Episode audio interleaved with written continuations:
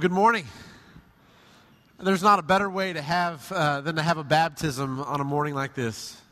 And I want to just say I, I'm grateful for families like the Lees that are raising their kids to follow Jesus in every way they know how. And that's why we need this church community together, isn't it? Because this isn't just one family, it's a church together. And so thank you to those of you who played a role in Jonathan's life from classes to uh, connecting point groups to children's ministry, whatever it is, we're grateful this morning to get to celebrate that. And that's why we're involved in this campaign called Meals at Home. Is so that families might engage their kids in conversations, faith forming conversations that will change lives. We believe that'll happen through these next 120 days and hopefully beyond that as well. In fact, it was fun to watch uh, Facebook and Twitter a little bit this week as you all were sending out uh, pictures of your dinner tables. In fact, we want to encourage you with this hashtag. If you don't know what a hashtag is, then it's a pound sign. It's probably not helpful to you. Uh, but anyway, if you're on Twitter or Instagram or Facebook, if you would post this hashtag, we'll be able to keep track and then hopefully week to week have that running before service and after service, some of our photos from the week at meals uh, that we enjoyed together. Uh, just the commitment we're asking of you if you weren't here last week. We're asking our families, our, our married fam- couples, to, to have uh, meals at least three times a week as a family. For those who are singles, we're asking uh, those of you to have uh, at least one meal a week and hopefully more that you're gathering with coworkers or friends or, or family to have I- important conversations around the table. And to those of us a part of connecting point groups, which hopefully more of us will be doing that in the days to come, that at least two times a month we're sharing uh, meals with our connecting point groups. We got a lot more to share about that. Last week I talked about the power of meals around tables. That as families, this is an important time for us to get around tables, to put the technology away, and to really focus across the table with the people we love most. But the second key value in this whole series we're trying to communicate that we hope you'll take on is that the Christian, as Christians, we're called to be people of hospitality. So today I want to talk more about this theme of hospitality, some things I discovered this week as I looked more at it. Um, here's what I believe as I was looking and thinking this week and praying. I believe that in 21st century America, one of the key values that needs to form us and form our communities is the value of hospitality. There may not be a more important virtue for us to learn, to grow in, than this value when it comes to evangelism as well. And so, if we want to see more baptisms like we got to see this morning, I think a lot of those conversations are going to begin when we decide to be people of hospitality in our neighborhoods and in our communities. So I'm excited to share more with you about that idea in just a minute. But let's pray together as we open God's Word this morning. Father, this morning, as we look at uh, one of your stories from long ago, God, a story about hospitality, would you form in us, God, a vision, a, a value for being people of peace, people of warmth in our homes, people who invite strangers into our midst and share meals together? And I pray over these next 120 days, guys, as we, as we commit to this as a family, that we would see life change, that we would see important conversations that are happening. And I pray this morning, God, you'd pour through me the gift of preaching so that Christ would be formed in hearts. And it's in the name of Jesus that we pray. And everyone said, Amen. Well, when I say the word hospitality, what is it that comes to mind for you? I don't know about you, but for me, as I was thinking about this week, I thought of key people in my life who have invited people into, our, uh, into their homes. In fact, if you were to imagine the number one most hospitable person in your life, I'm just guessing it's someone who had you over to their house at some point. Maybe it's that family member in your house who every Christmas and Thanksgiving, you know where you're going to be because they can do it a lot better than you know how to. I mean, we have that in our family, the people we go to. But I'm thinking about in your life, when it comes to hospitality, what comes to mind? But as I began to look into this topic this week, I realized that hospitality is a lot larger than the way we often think about it. See, I tend to think about it as uh, opening our homes to people we know. It's just the simple fact of opening our homes uh, that's important. But hospitality serves a much larger purpose in Scripture and really is, is a much more challenging concept than just finding our friends and our family around our tables. So, to start into this conversation, I want to invite you to open your Bibles this morning to 2 Samuel chapter 9. Uh, keep your finger there. We'll, we'll turn to a couple passages before we get there, but 2 Samuel 9 is where you can bookmark and maybe look into more this week. It's a story about a guy named Mephibosheth. Mephibosheth, what you might be saying this morning? It's Mephibosheth is his name. And, and, and, this is a story that might not have been taught uh, in your children's Bible stories. I, I don't know if I got taught this story growing up, but I think this is a valuable story for looking into the story and value of hospitality. The story begins, though, before 2 Samuel chapter 9. It begins in 1 Samuel. In 1 Samuel 8, the people of God decide that they want a king to rule over them. And it's not God's best plan for them because God had been their king. But God grants their requests, and the first king over Israel is a guy named Saul. And Saul is not a guy who follows the commands of the Lord. He doesn't do everything God wants him to do. A lot of us can raise our hands and say the same thing, but, but he, it says he did evil in the eyes of the Lord. So along the way, over time, God picks a new successor to the throne who will eventually become the new king, and that's King David, probably the most famous king of Israel. But back to Saul. Saul has a son named Jonathan. And of course, in most kingdoms, you know, Jonathan probably is going to be king if it goes as planned. But that's not how it works out in this story. And this David, who's the successor of Saul, is actually very good friends with Jonathan. They're best friends. So in 1 Samuel chapter 20, in the midst of all this, see, there's this custom, before I go there, there's this custom uh, in the ancient Near East in this time that if there was a king that died and a new king came to reign, then often the new king would uh, get rid of, would kill all of those from the previous family of the king before. The thought is, if I'm going to protect my throne, I don't want descendants or, or, or ancestors, I don't want people from the previous king's reign to still be alive because they might vie for the throne. But what's strange about this encounter, this story of Saul and David, is Jonathan is best friends with David, the new king. And in 1 Samuel chapter 20, David makes a promise to Jonathan. He's uh, being chased after by Saul. His life is under threat. And he promises Jonathan before they part ways at the end of this time, he shares with him and he says, Look, I, my commitment to you is to show kindness, not just to you, but to your family that comes after you. And he uses a word there uh, that's the word hesed in, in, in Hebrew. Hesed means steadfast love or unfailing kindness. And this is not just an idea that comes up uh, here in Samuel. It, it, came up a long time before this. And where it came up early on was when God was describing who he is to Israel. And that passage is in Exodus chapter 34. God's passing before Moses. You know the story about the Ten Commandments and all that? Well, this comes a little later, but Exodus 34, I want to read uh, verses 6 and 7. And he, talking about the Lord, and he passed in front of Moses proclaiming, The Lord, the Lord, the compassionate and gracious God, slow to anger, abounding in love. That's the word hesed and faithfulness. Maintaining love, again, that's hesed, to thousands and forgiving wickedness, rebellion, and sin. Yet he does not leave the guilty unpunished. He punishes the children and their children for the sin of the parents to the third and fourth generation. God is describing himself, and the way he describes himself is I'm a God of Hesed. I'm a God of steadfast love. My love is unfailing, it continues no matter what. And when Jonathan and David are in this scene, David reaches for a word. And what's the word he reaches for? The same word that God uses to describe his commitment and loyalty and steadfastness to us. This is not just a slight word, a small word. This word has meaning for David when he shares it. So as the story continues on, it brings us to the story of Mephibosheth. Now, let me get the family line straight again, okay? You've got Saul, who was the first king. His son is Jonathan. And then Jonathan's son is Mephibosheth, okay?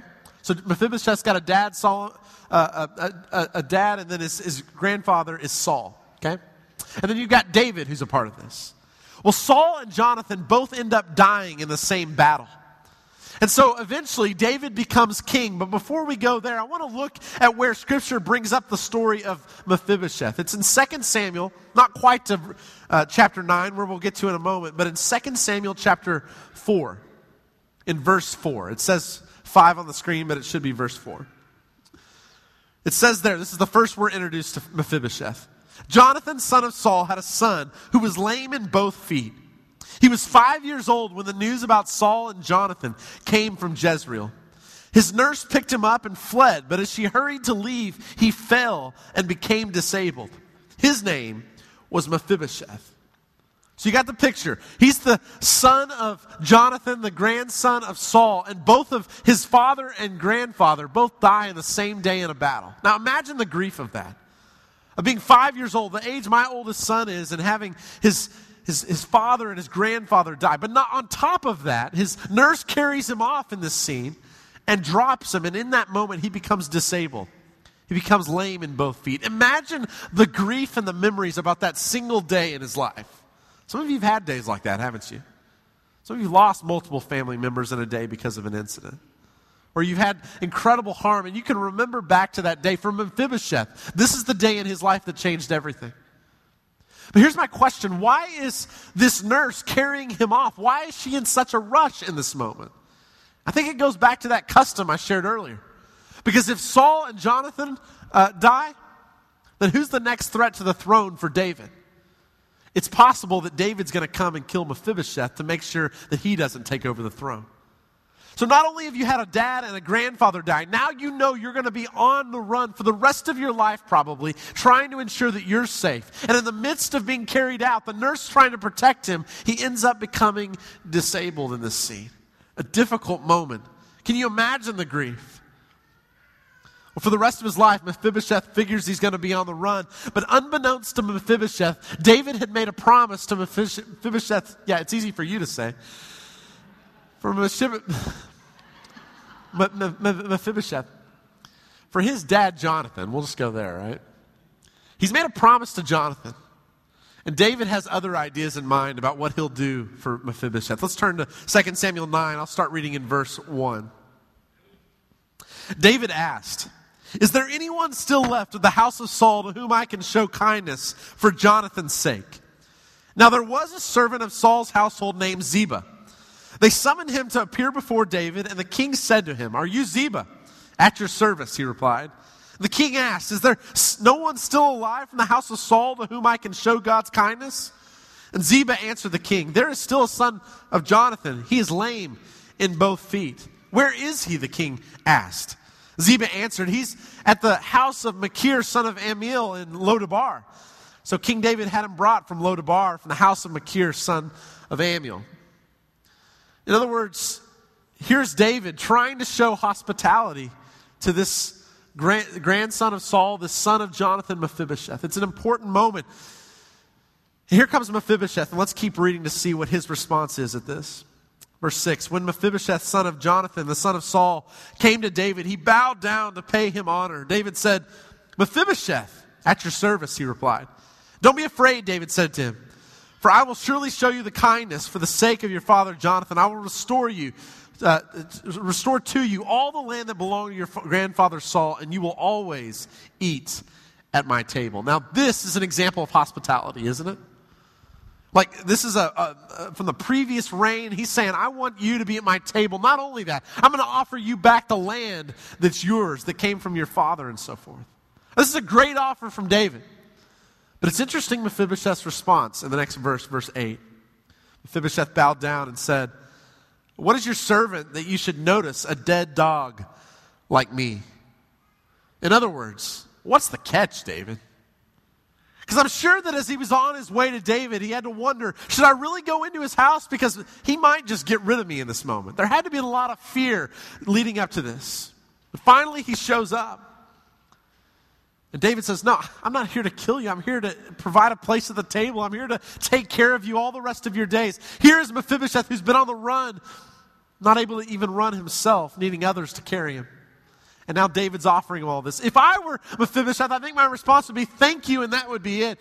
But instead, he responds with this, Well, who am I? And I'm sure I would think the same thing if my life had been struggling in the same way Mephibosheth had. Who am I? Why would you show kindness to me? I think there's a little bit of cynicism in Mephibosheth, don't you? You surely this isn't as good of a request as you offer, David. Kings don't do this to those who follow like this. It sounds too good to be true. Sometimes this is going to happen, especially as we go into this realm and, and, virtue of hospitality. There are times where you're going to offer hospitality to people, and the only response you're going to get in return is cynicism and questions. Because who really does that kind of thing? Who's that nice? There must be a catch somewhere along the way. Because we grow up in a culture that looks a little different, don't we? We're a little bit hesitant to receive hospitality in that way. Let's keep reading, though, in chapter 10, a chapter I never thought I would preach on, but here we go. You'll get it in a moment. So after this story and David's offer of Hesed uh, to Jonathan, and then he gives Mephibosheth a place at the table, listen to what happens following in, in chapter 10. In the course of time, the king of the Ammonites died, and his son Hanun succeeded him as king. David thought, I will show kindness to Hanun, son of Nahash, just as his father showed kindness to me. So David sent a delegation to express his sympathy to Hanun concerning his father. So you got the picture here? You've got the Ammonites king who's died. These are an enemy people. And David says, let's show our condolences. Let's show our concern. So he sends people as an offer of hospitality in a way, right? An offer of, of showing concern and condolences. But this is the response he gets in verse 2 as we follow. When David's men came to the land of the Ammonites, the Ammonite commander said to Hanun, their lord, Do you think David is honoring your father by sending envoys to you to express sympathy? Hasn't David sent them to you only to explore the city and spy it out and overthrow it?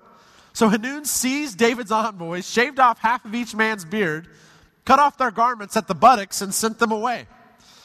When David told them about this, he sent messengers to meet the men, for they were greatly humiliated. I guess so. The king said, Stay at Jericho till your beards have grown and then come back. Now, what in the world does that have to do with hospitality, right? Well, the Ammonites are concerned because, right, no one sends this delegation to come and show concern in this moment. And here's an offer of hospitality, genuine hospitality that David is trying to offer to them. But what's the response? Again, it's cynicism. No king of an enemy tribe would do this to us. There's no way. He must be scouting out the land. He's going to come and attack us. I know he is. And so they humiliate them, to say the least, right? And I doubt they left the goatee only, right? This is a scene of embarrassment. Well, David, as it was read in verse 5, gives them some time to kind of recover their embarrassment and, to get their self esteem back a bit. But they go back and they end up uh, annihilating the Ammonites for this response. And I think these two chapters, first 2 Samuel 9 and 2 Samuel 10, have something to do with each other when you read it in this context. Because in chapter 9, David offers hospitality to Mephibosheth, and the response is like, You're not supposed to do this. Maybe, maybe I should be fearful in this moment. He's not so sure. Why do you do this to a dead dog like myself? And then in chapter 10, David is trying to offer this again condolences, hospitality, offering these, this remorse for what's happened. And what's the response? Again, a rejection of his offer of support. And like I said earlier, I just think this is the response to a culture, not just back then, but to today when we offer hospitality to people. At times, we're going to be rejected in that hospitality. At times, we're going to get this cynical response back. You know why? Well, because you've gotten the same story in your life, probably. Like my friend who went to college and he got this nice letter in the mail with this plastic card from MasterCard or something like that. And and he started spending up as much as he wanted on that card, thinking, this is a great gift from these people in Delaware. And, and then he realized he had to pay that back with about 18% on top of it, right? Because what seems like free at first isn't always free. Or, or like, uh, you know, the, the email you may have gotten from the widow in Nigeria who said, I just fell into some money, and if you'll give me your bank account information, then I'll make sure and dump some into your account as well. Not everything that's free is really free in the end. Or a couple of weeks ago, I got a call from a woman trying to give me a cruise over the phone. She left a voicemail, and I deleted the voicemail before it even got to the end of it, right? We're cynical about things that are free because what sounds too good to be true probably is. And so we live with people offering hospitality. Sometimes we offer it, and it's met with a response that's not so positive. But this is still the call of the gospel, the call that's in the epistles. And that's where I want to go to a passage that Peter writes. It's in 1 Peter chapter 4. Peter's writing to this congregation, and he's trying to encourage them to do some things, to be a part of this Christian commitment. And what does he say? It's in 1 Peter 4, verse 9. He says, Offer hospitality to one another without grumbling. Each of you should use whatever gift you've received to serve others as faithful stewards of God's grace in its various forms. If anyone speaks, they should do so as one who speaks the very words of God. If anyone serves, they should do so with the strength God provides, so that in all things God may be praised through Jesus Christ. To him be the glory and the power forever and ever. Peter's call to this Christian community is offer hospitality. This is what you're to do. This is what the church is supposed to be a part of. But it was interesting as I looked this week at the background of that word. The word in, in Greek is actually the word philoxenos. Okay? Philoxenos, if we could pull that up on the screen. Philoxenos is actually a breakdown of two compound words in the Greek. One is the word phileo, which you may have heard kind of like uh, is, is, the word for love. It means brotherly love, like Philadelphia is the city of brotherly love. So phileo is this same love that David and Jonathan showed to one another. That's this kind of word. And then there's the word xenos, which means stranger or foreigner or even enemy in some sense. So this word hospitality really just means, if you break it down, love of strangers. But there's another word that describes our culture a little better. It's already up there. You're already ahead of me, right? Xenophobia. Not philoxenos, xenophobia. What does that mean? Fear of strangers. When we grow up from an early age being taught that, you know, stranger danger, right? You got to stay away from the strangers in your life. And there's a sense in which wisdom plays a role that we teach our kids these things, but sometimes we don't grow up from those realities we're taught. And here's why I believe that hospitality is so key in this era of time right now. Because the world changed at 9 11, didn't it? In so many ways. But one of the most harmful ways it's changed is the way we've come to see outsiders in our midst. We're fearful, aren't we? I remember being in an airport not too long ago, and I remember seeing a, a woman in a hijab or hajib, and I, I, remember my first thought was kind of a reaction, and I'm, I'm thinking, why am I having this reaction against someone who's trying to live a life of peace, as far as I can tell? But we're taught through media, we're taught through all kinds of avenues to fear the foreigner, to fear the stranger and the immigrant who's in our country. And, I think the call of the gospel in a time like this is not to listen to culture's fear that we're taught to heed as much as possible. I mean, some of us, let me just say it plainly, we're living lives of fear about these kinds of people. And it's crippling us in ways the gospel's trying to counteract in us. Because those Christians, they lived in a time period where persecution was real as well. They lived in a period of time where death might have been imminent on their doorstep also. But what do you do with passages like 1 Peter 4 and Hebrews 13? This call to hospitality, which is more than just having friends and family over. It's the love of strangers that's the call that Peter gives to us. This was one of the key factors for growth in the early church. The church in the early centuries, despite the persecution, despite living under uh, foreign rule, they lived as people of hospitality and peace in the midst of great threat that they encountered. In fact, uh, Jerome, one of the early church fathers, this is what he had to say about this topic. He said, Let poor men and strangers be guests at your table, and with them Christ shall be your guest. Right? This sense of Matthew 25, isn't it?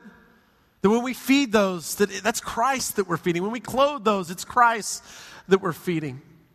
A Roman emperor just around this time named Julian, this is what he had to say about Christians at this time. He says, Nothing has contributed to the progress of the superstition of the Christians as their charity to strangers. The impious Galileans, talking about Christians, not only for their, uh, provide not only for their own poor, but for ours as well. This was the reputation of the early church. They were a people who were a minority, they were oppressed and persecuted in many senses. But they were people who continued to offer their gifts, their hospitality, their love to people who were strangers, even people who were set against them. And it set them apart from the rest of the world. Some of you recently have been in hospitals. I want you to think just about that word hospital right? I mean, that, that comes from the idea of hospitality. It comes from this Greek word, the love of strangers. And if you think about the role that medical uh, people play in hospitals, it's an amazing role, isn't it? Because this is not taking your family member in at the end of their life to care for them. This is caring for strangers. You don't know who's going to walk in your door, but as a nurse or a doctor or a physician, anyone in a hospital, who knows might walk in. It doesn't matter who walks in. All that matters is the person who walks in, they're going to get care. And I think that is a, an example of Christian virtue of hospitality. In fact, many of the early hospitals were set up by Christians who believe this is part of our care for the world is to care for whoever walks through these doors. And I think part of the reason that Dallas was in an uproar when Presby began to invite in people that had Ebola recently was a xenophobic reaction to Thomas Eric Duncan and others that says, We're not so sure we want this in our, uh, our city. But what's the response of hospitals? The response of hospitals is to take care of the person that's in front of them, no matter who it is. And now we see what that fury really panned out to be. See, if there's a starting point for evangelism in the 21st century in America, it's not going to happen by knocking on doors. I mean, that can work and there can be possibilities, but I got to tell you, I knocked on doors the other day just trying to hand out uh, gifts. Holly and I did. We went around with our kids to our neighborhood just to meet our neighbors with just some candy. And they opened their door just nervous about who's going to be there at the front door in their own neighborhood. I can't imagine if I'd had a tract in my hand what would have happened. But what would it be like instead if our houses became the open door and our tables became the open tables that everyone in our neighborhoods knew this is always an open place for you no matter what you need? What if our tables became filled with neighbors, became filled with strangers? What if our tables and our homes became open places? What if we became the church that was known as, hey, you know, Greenville Oaks, they're that church that opens their tables to just anyone. It's ridiculous. Or they'll open their homes to anyone. That, that house in the neighborhood, that's, those are the people you need to go see. Because that chatter happens in neighborhoods, doesn't it? I hear that story just recently from one of our members that talked about a tragedy that was going on in his neighborhood, next door to him. And as the emergency vehicles surrounded, all of a sudden their house became a home of healing, a, a, place where neighbors and friends and family members came to be. And I think about that, and I think that's what we need more of in this church, in this city. We need neighborhoods that know that the first place to go are the Christian homes in their area. This is a vision I think that's so big, and I think it can do so much for us. It's countercultural. Because we have news cycles that are focused on everything that divides us. But the role and call of Christians is to celebrate everything that unites us and reconciles us. And tables are places where that happens best. Hospitality is not an option for Jesus followers. It's actually a command that Peter gives to us, that Hebrews talks about. So I want to close this morning by challenging you to think about not just who's going to be around your table in terms of your family, like we challenged last week. I want to challenge you to think about who are the strangers in our midst that we need to invite into our homes. And, and let me just say, we need to be wise about this. I'm not just suggesting go out and find anyone and, and bring them into the table with your wife and kids without your wife knowing to prepare a meal, right? I mean, let's be wise about this, okay? I'm not, I, we need to be as wise as serpents and as, as gentle as doves. But, but what would it be like for us to think about what it looks like to be followers of Jesus who would open our homes? And these are just some ideas when it comes to hospitality that I want you to think about. A couple of values that come with hospitality. I believe that hospitable people are people who put us at ease. People who put us at ease. You've been into someone's home before, haven't you? Where you come into their home and you got your kids with you and you're scared to death your kids are going to touch anything. Because something might break and you're going to hear about it after that. It's not a safe place. But there are other homes that you enter into, and you know from the moment you enter into it, this is a safe place, right? Like, like there's not going to be any judgment. They're just safe people. Don't you know what I'm talking about? I had a professor well, during my time at Abilene uh, in school that he invited some students over to the house. And you know what he did when we entered into the doors for the first time before we opened and had our meal and our prayer and all that? He, he dropped a coffee mug on the floor and broke it. I remember thinking, that's the oddest thing ever. But you know what he was trying to say? Trying to say, there's nothing in this house that can be broken that's more important than the people who enter my doors. So maybe we need to buy some coffee mugs in bulk around here. What do you think? Just drop them as a sign to say to people, look, you are safe in this place. There's nothing in this house that you can cause harm to that's more important than the people I'm sitting across table from. Maybe you need to do this if you buy when you buy your next car. Some of you, you know, you got used cars, and so this is not a problem. But if you buy a new car, just put the first scratch in it before you drive it off the lot. Because then you don't have to worry about the kids who are in your car or, or the people who scratch it and ding your door. I mean, you're the first one who's caused the problem. This is what it means to be people of ease, people of hospitality. Another part of people of hospitality, people of hospitality are people who are difficult to offend. They're people who are difficult to offend. Boy, if there's anything that we could value in the Christian community, it might just be learning to be people who are the most difficult people that you can offend.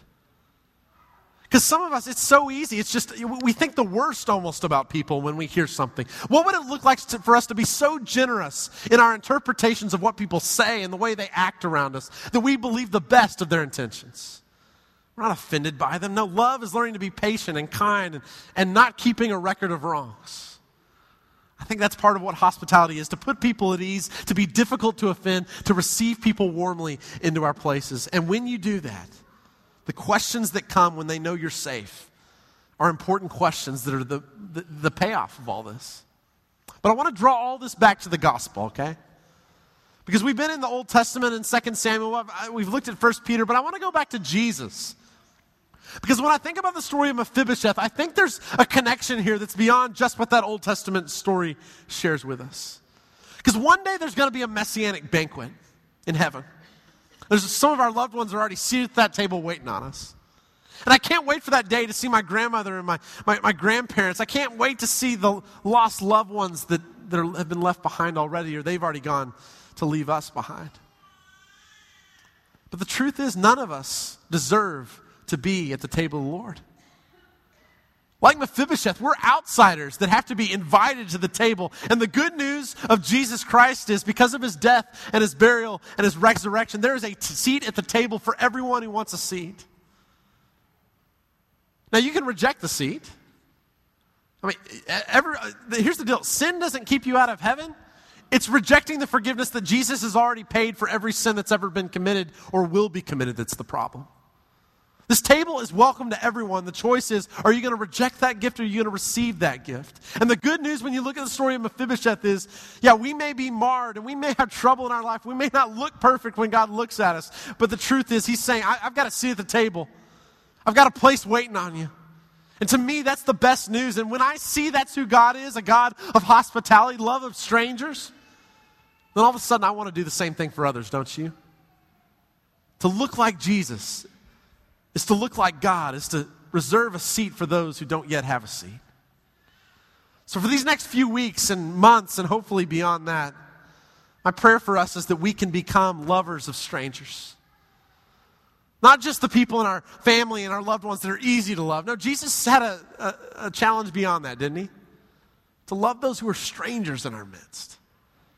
I'm just imagining what it would be like for our church one day to be described more and more. Some of you have this gift. We've already experienced that. People who've received us into their homes.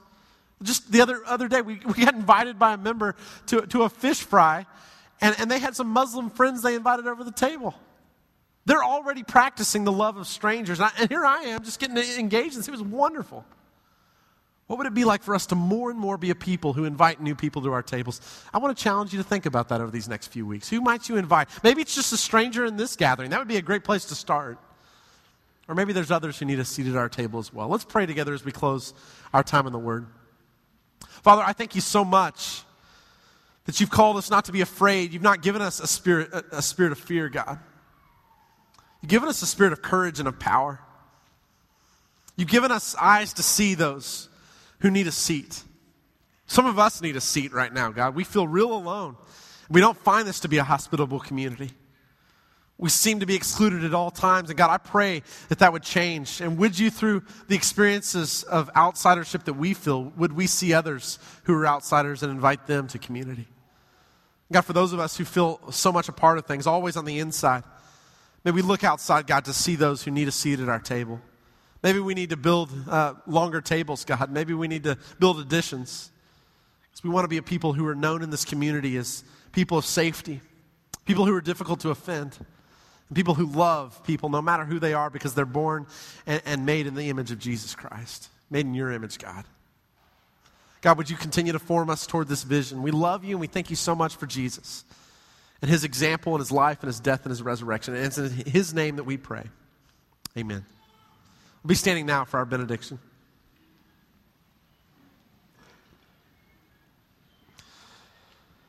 My benediction comes this morning, this blessing from Hebrews chapter 13.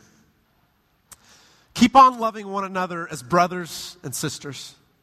And do not forget to show hospitality to strangers. For by doing for by so doing, some people have shown hospitality to angels without knowing it. May we love God May we love people. May we serve others. Go in peace.